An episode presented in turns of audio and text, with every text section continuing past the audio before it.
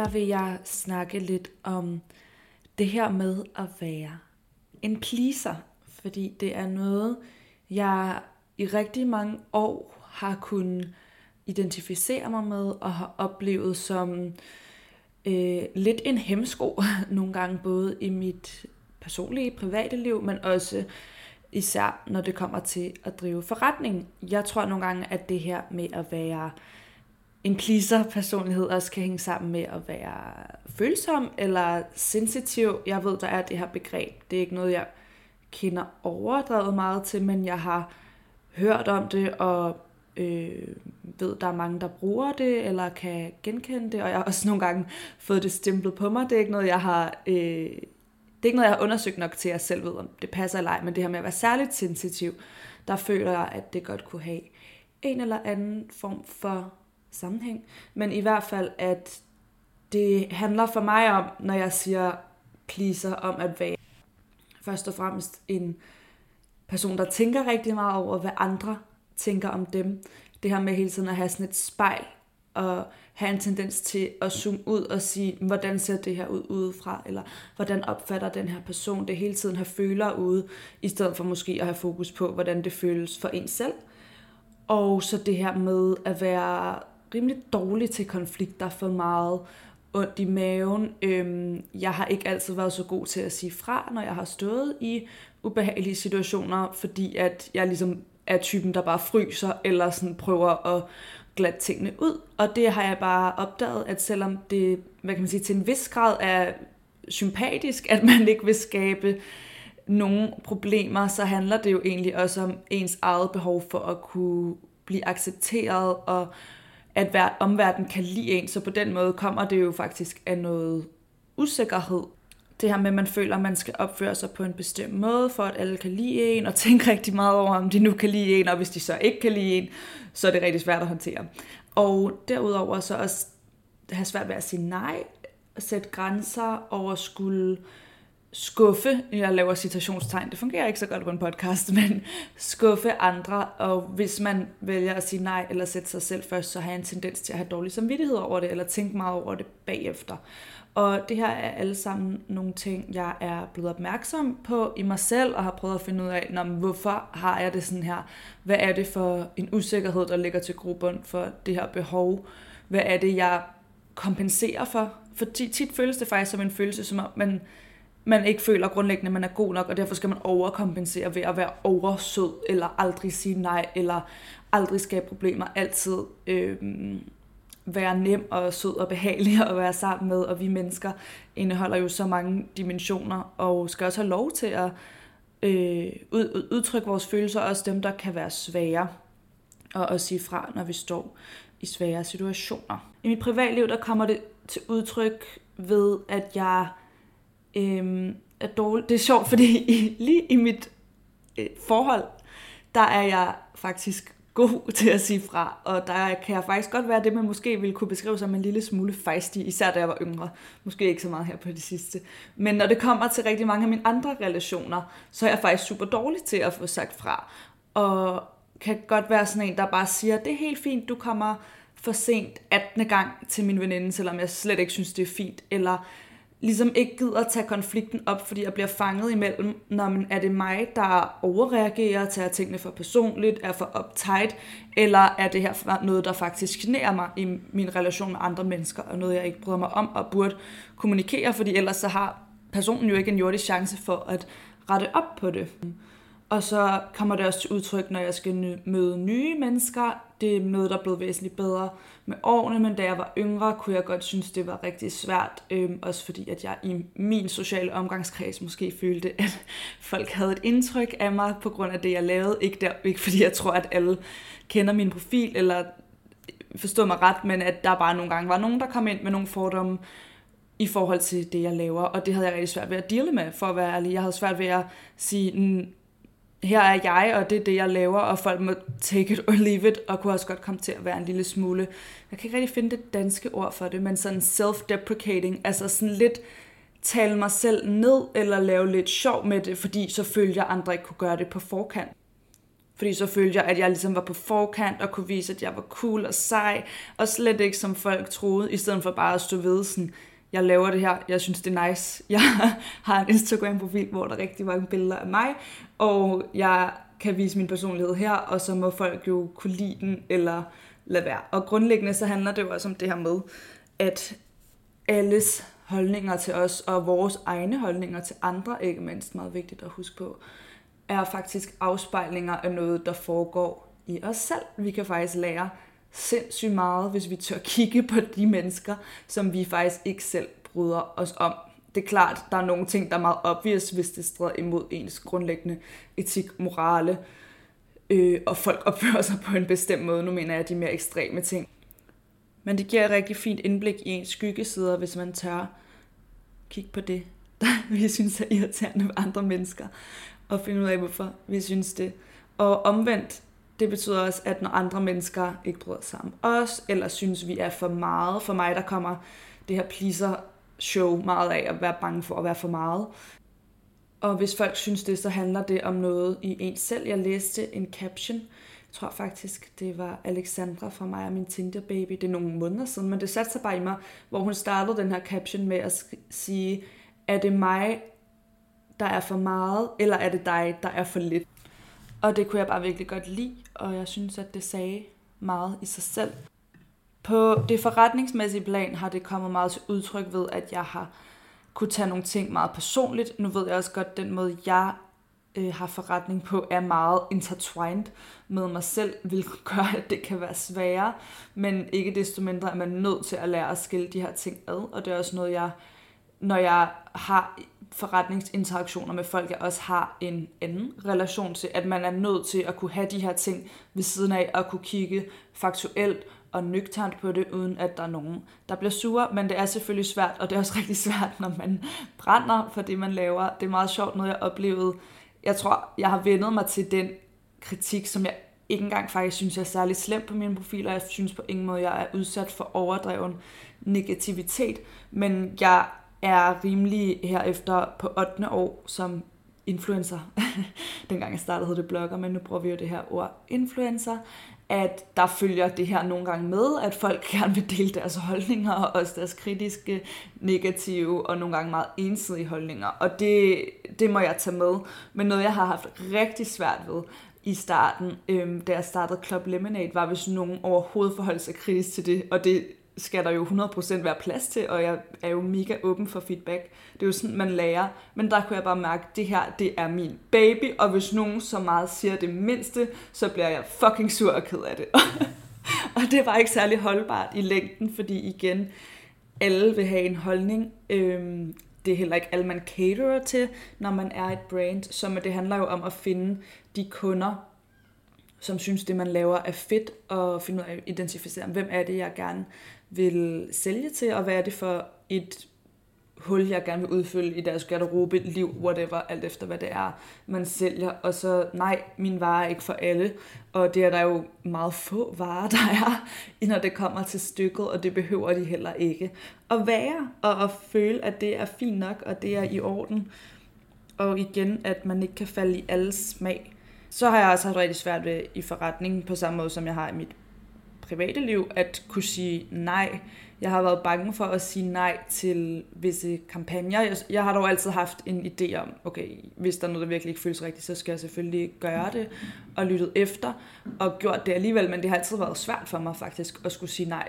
Men svært ved at sige nej, fordi man er bange for, at nogen bliver sure, eller at så kommer der ikke en mulighed en anden gang, og alle de her ting, men jeg har faktisk lært, at det er virkelig godt at sige nej, og at man for hver gang man gør det, bliver stærkere i det, og på den måde øver sig og øh, fintuner, fintuner, fine-tuner, kan man sige det? Og på den måde stiller mere skarp på ens intuition, og egentlig, jeg føler, at det der med at sige nej og sætte grænser, det højner mit eget selvværd, hvilket på sigt fører til, at jeg træffer bedre beslutninger og kan få det bedre, træffe bedre forretningsmæssige beslutninger fra et mere intuitivt sted, som giver mere mening på den lange bane, i stedet for at stå og stresse over, at man skal sige nej til nogen nu. Og det kommer også, øh, en ting er sådan grundlæggende at skulle sige nej til en mulighed, eller noget, der byder sig for en, men noget andet er når der er noget, der måske ikke går helt som det skal i et samarbejde, og den måde, som jeg arbejder en til en med kunder på, er typisk, så er der nogen, der har, øh, nu taler jeg om influencerdelen, men så er der nogen, der har købt nogle posts, og de her posts skal udvikles på en måde, man har aftalt, og de retningslinjer, dem følger jeg så. Typisk er det til godkendelse, og så bliver det postet. Og der, nu er det ikke så slemt de sidste par år faktisk, men i starten rigtig mange konflikter med kunder, der siger, der er frie tøjler, du gør hvad du vil, og jeg så bruger tid på at gå ud og do my thing. Og det kan jo godt tage for eksempel en hel arbejdsdag, hvis det drejer sig om en vlog, eller det kan tage nogle timer, når det drejer sig om at få det rigtige billede, redigere det, caption. Det er et projekt, det er ikke noget, jeg bare lige knipser frem, selvom at det nogle gange ser sådan ud, det ved jeg godt. Men i hvert fald, så har, har jeg gjort det, og så siger de, at det var ikke sådan, vi tænkte, og vil gerne have, at man laver det om. Hvor der er selvfølgelig nogle nuancer af fejlen på min side, så vil jeg til enhver tid lave det om, men har jeg egentlig bare fulgt det, der stod, så kan jeg ikke forsvare, for, uden at få flere penge for det, at bruge en, endnu en dag eller endnu flere timer på at lave noget om. Det er jo den samme måde, hvis man øh, på samme måde, hvis man er konsulent eller et eller andet, så vil man jo sende en ekstra regning for de ekstra timer, der skal bruges på det. Og derfor er det en meget vigtigt, at jeg i det, jeg laver, har klare retningslinjer fra start af for at undgå de her situationer. Øh, men der før i tiden, der var jeg rigtig dårlig til bare at sige, jeg laver noget nyt, og nærmest følte, jeg skulle undskylde for mig selv, når det egentlig ikke var mig, der havde gjort noget øh, forkert på den måde. Og sådan, jeg tror generelt, jeg havde en følelse af, at alle andre vidste bedre end mig, selvom at jeg måske havde noget i baghovedet, der sagde, ah, jeg har en idé om, vi burde gøre det på den her måde, men det synes de sikkert bare er fjollet, hvis jeg siger det. Øhm, nej, det er ret vigtigt at sige de her ting. Og som I nok kan høre, jeg synes, jeg allerede har gentaget det mange gange, men så er det her noget, der er blevet væsentligt bedre for mig de sidste øh, par år. Og jeg tror også bare, det handler om, at man får mere livserfaring, prøver det flere gange. Jeg har haft nogle dybt ubehagelige situationer, men jeg står her jo stadig, selvom at jeg er blevet udfordret. Og der ved jeg så som reference en anden gang nu, at man bliver klogere og lærer, og også lærer rigtig meget af sig selv faktisk om de her ting, der er svære. Øhm, så nu vil jeg egentlig prøve at sådan, nu har jeg bare lige snakket lidt i øst og vest om mine egne erfaringer. Jeg håber, at det giver mening. Derfor vil jeg nu prøve at konkretisere nogle af de ting, jeg selv bruger, tænker på, trækker frem, når jeg nu engang står i de her situationer. Så det første handler om det her med at sige fra. Øh, det er selvfølgelig mange forskellige situationer, man kan stå i, hvor man skal sige fra. Sige fra. Øh, bølgerne kan gå mere eller mindre højt. Sproget kan være meget forskelligt. Det kan være mere passive-aggressive, eller det kan være mere in-your-face aggressivt. Og, men mit første tip, og noget jeg altid selv prøver at praktisere, er det her med at blive på sin egen banehalvdel, mens man siger fra. Og det her med at vide, jeg kan godt være et godt menneske, og stadig grundlæggende ønske det her menneske det godt, og stay in my light, og samtidig sige fra. Altså, jeg har lov til at stå og sige, prøv her, jeg vil gerne lytte til det, der siger, jeg respekterer dig som menneske, men jeg vil simpelthen ikke acceptere, at du taler sådan der til mig. Kan vi ændre tonen, eller skal vi vende tilbage til det her på et andet tidspunkt? Fordi det er ikke en dialog, jeg ønsker at indgå i, og det vil jeg ikke acceptere, basically. Øhm, det er netop sagt end gjort i sådan nogle her situationer, I know. Men jeg håber, I forstår min pointe med det her med at sige, for eksempel, jeg oplever det sådan og sådan, når du gør sådan og sådan, og ikke sige, du er på den her måde, eller du er dum, du er en idiot, fordi det, det kommer bare ingen steder, selvom den person måske har sagt sådan nogle ting til dig, så kan man sige, prøv at høre, jeg opfatter det super nederen, når du siger sådan og sådan, det giver mig den her følelse, men det der med at gå over og begynde at blande sig i, hvordan andre er, eller pådytte dem alt muligt, og synke ned i niveau, hvis man kan sige det sådan, det prøver jeg bare altid selv at undgå. Jeg prøver at blive på min anden banehalvdel og sige, kommunikere mine følelser, mine behov og hvad jeg vil og ikke vil finde mig i.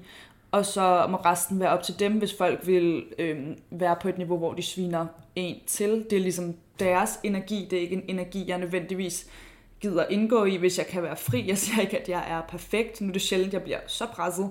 Øh, jeg kan faktisk ikke lige sådan komme på et eksempel fra de sidste par år, hvor jeg synes, det har været aktuelt. Men det er også noget, jeg prøver virkelig at holde mig fra, fordi jeg ved, at det i sidste ende går mere ud over mig selv, hvis jeg vælger at interagere på den måde. Så derfor synes jeg, det her med at stay in your lane og kommunikere og sætte grænser, uden at begynde at fortælle andre, hvem de er, hvad de gør, eller tillægge dem ting. Øhm, det er jo i den, ele, i den ideelle verden, så gør ingen af parterne det her, men det er jo tit sådan, konflikt opstår.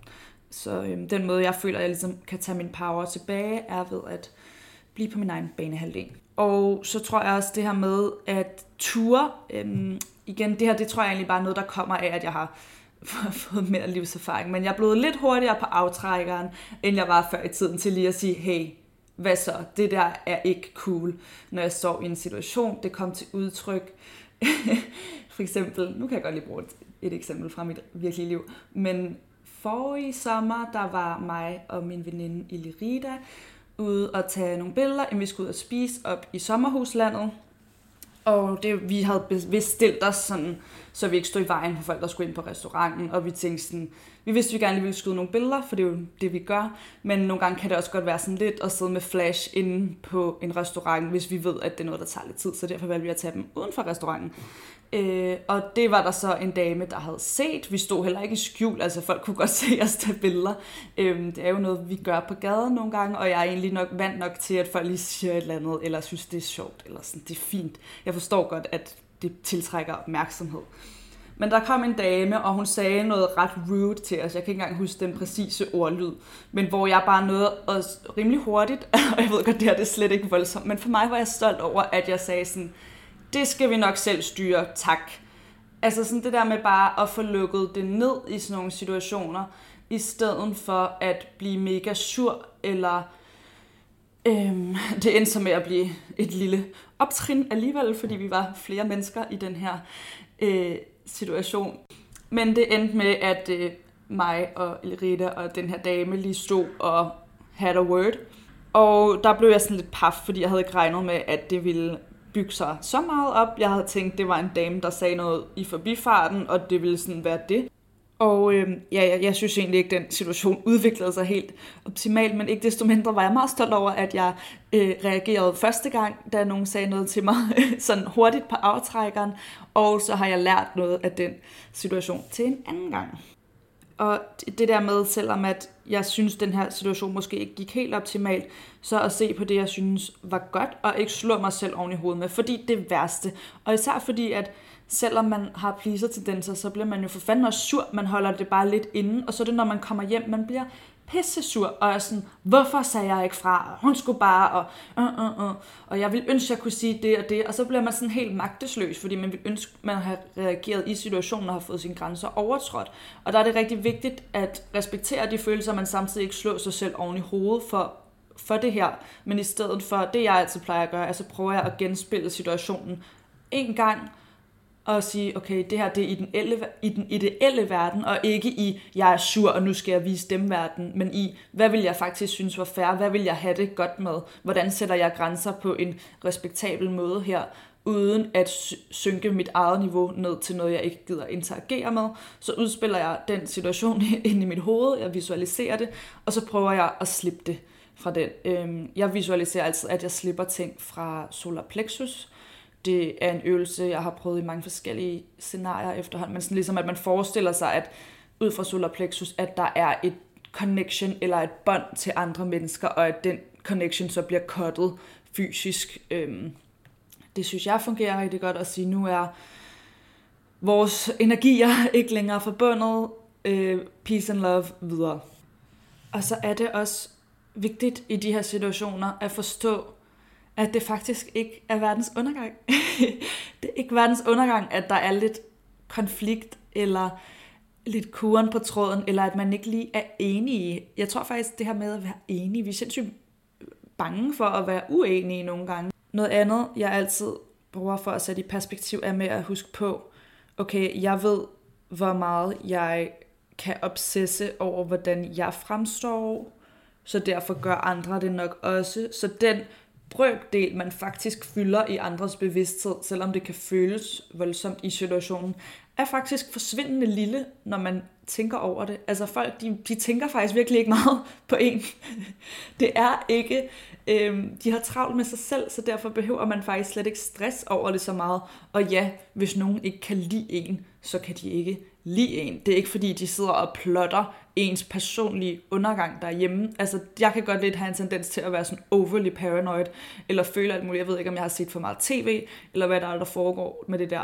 Men nogle gange, så har jeg bare lige brug for lidt perspektiv, og være sådan, okay, selv hvis folk ikke kan lide mig, så no one cares that much. Altså, så meget kommer det ikke til at fylde i deres liv, og derfor burde det virkelig overhovedet heller ikke fylde så meget i mit liv, at nogen måske ikke synes, jeg er den fedeste person i verden. Fordi guess what, der er, nu kommer jeg tilbage med de gode quotes der, men der er jo det her quote, som jeg tror mange af os har set på internettet, som hedder, ja, um, You could be the ripest, sweetest peach in the world, and there will still be someone that doesn't like peaches, altså oversat, at du kan være den bedste, sødeste fersken i verden, og der vil stadig være nogen, der ikke kan lide ferskner. Og det er jo nemlig bare sandheden, at alt er ikke for alle. Heldigvis så har vi forskellige interesser og præferencer, og så at det end of the day, så er det bare ikke personligt mod lige præcis os, selvom det føles sådan. Det handler nemlig noget om noget i den person selv, som de ikke kan lide eller ikke bryder sig om. Og øhm, ja, nu bliver det sådan lidt mere woo-woo, men der er en bog, jeg meget vil anbefale alle, der hedder The Four Agreements. Der er også efterfølgende skrevet in The Fifth Agreement. Jeg glemmer lige, hvad de alle sammen er, men det er ligesom nogle regler, øhm, men, eller regler, eller idéer, man kan leve sit liv ud fra. Og der er den ene, som virkelig har hjulpet mig. Nothing is personal. At intet her i livet, sådan tanken om, at intet nogen gør ever selv hvis de står, nu det er et meget dramatisk eksempel, det der står i bogen, men hvis nogen står med et gun to your head, det er stadig ikke personligt, det handler om dem selv, og ikke om jer. Og det synes jeg er sådan en, ja, mig, I ved, hvad jeg mener. Det synes jeg er så øh, rar en tanke, som en person, der overtænker og zoomer ud for at zoome ind på, hvordan det ser ud udefra.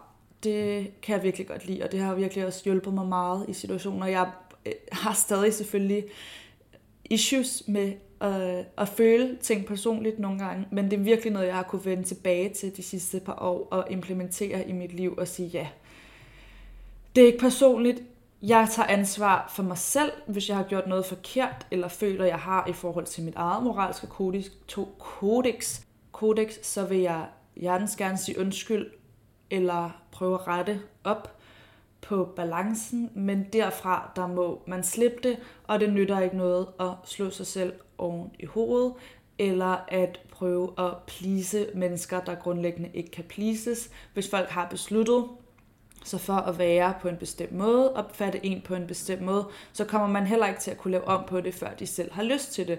Det er noget, jeg har lært ved at være en offentlig person. Jeg laver citationstegn igen, fordi jeg har det sådan en lille smule stramt nogle gange med de der øh, labels. Men anyway, ved at være en offentlig person, at jeg kommer ikke til, uanset hvor meget jeg har lyst til at sidde og diskutere og sige, jeg er altså sød nok, jeg mener det godt, når jeg skriver sådan her. Hvis en person har besluttet sig for at se det på en anden måde, så kommer jeg ikke til at kunne lave om på det, uanset hvor velovervejet eller velargumenteret jeg er. Hvis der sidder en bag skærmen, der føler, at de får noget ud af at være sure, eller de på en eller anden måde feeder ind i et narrativ, de godt kan lide at have i deres liv om, at jeg eller mennesker, der laver det, jeg gør, er på en bestemt måde det er deres ansvar. Det kan jeg ikke tage ansvar for, at nogen vælger at opfatte nogle ting på en bestemt måde. Det jeg kan gøre, er at tage ansvar for mig selv og tjekke tilbage til mine egne intentioner. Vi kan altså kun tage ansvar for os selv og vores egne intentioner, og så omvendt, hvordan vi opfatter andre mennesker, og måske kigge lidt indad, når vi bliver triggeret af noget, eller nogen, og synes, de er for meget. Øhm, men derfra, der bliver man faktisk nødt til at slippe andres opfattelse af en, og det er noget, jeg selv øver mig rigtig meget i. Jeg føler, jeg har masteret det. wow, det lød meget, siden det jeg lige sagde master. Nå, men jeg føler, at jeg har styr på det i, øh, på de sociale medier, fordi det har jeg været nødt til, men det er stadig noget, jeg faktisk har ret svært ved i mine day-to-day relationer med folk. Så derfor laver jeg også det her afsnit lige så meget som, til mig selv, som jeg laver det til jer. Jeg tror, at vi alle sammen i virkeligheden gør os selv og verden den største tjeneste ved at være os selv og mærke efter indefra, i stedet for hele tiden at leve vores liv ud fra, hvordan vi tror andre vil opfatte det eller opfatte os. Øhm, selvom at det kan føles som det rigtige over for andre, så tror jeg bare ikke rigtigt på, at det er det. For tit ender det faktisk med, at man ikke rigtig er øhm, tro mod sig selv, eller kommer til at gå på kompromis, eller få overskrevet nogle grænser, og der er vi bare bedre tjent med at passe på os selv først og fremmest. Alright, jeg tror, det var alt, jeg havde at sige om at være en pleaser. Jeg håber, at nogle af jer kan bruge det til noget. Måske I kan kende det, jeg siger, måske I ikke kan. Men i hvert fald var det her mine refleksioner, og så håber jeg ellers bare, at I vil lytte med næste gang. Og tak fordi I var med mig her i dag i Sandras Space.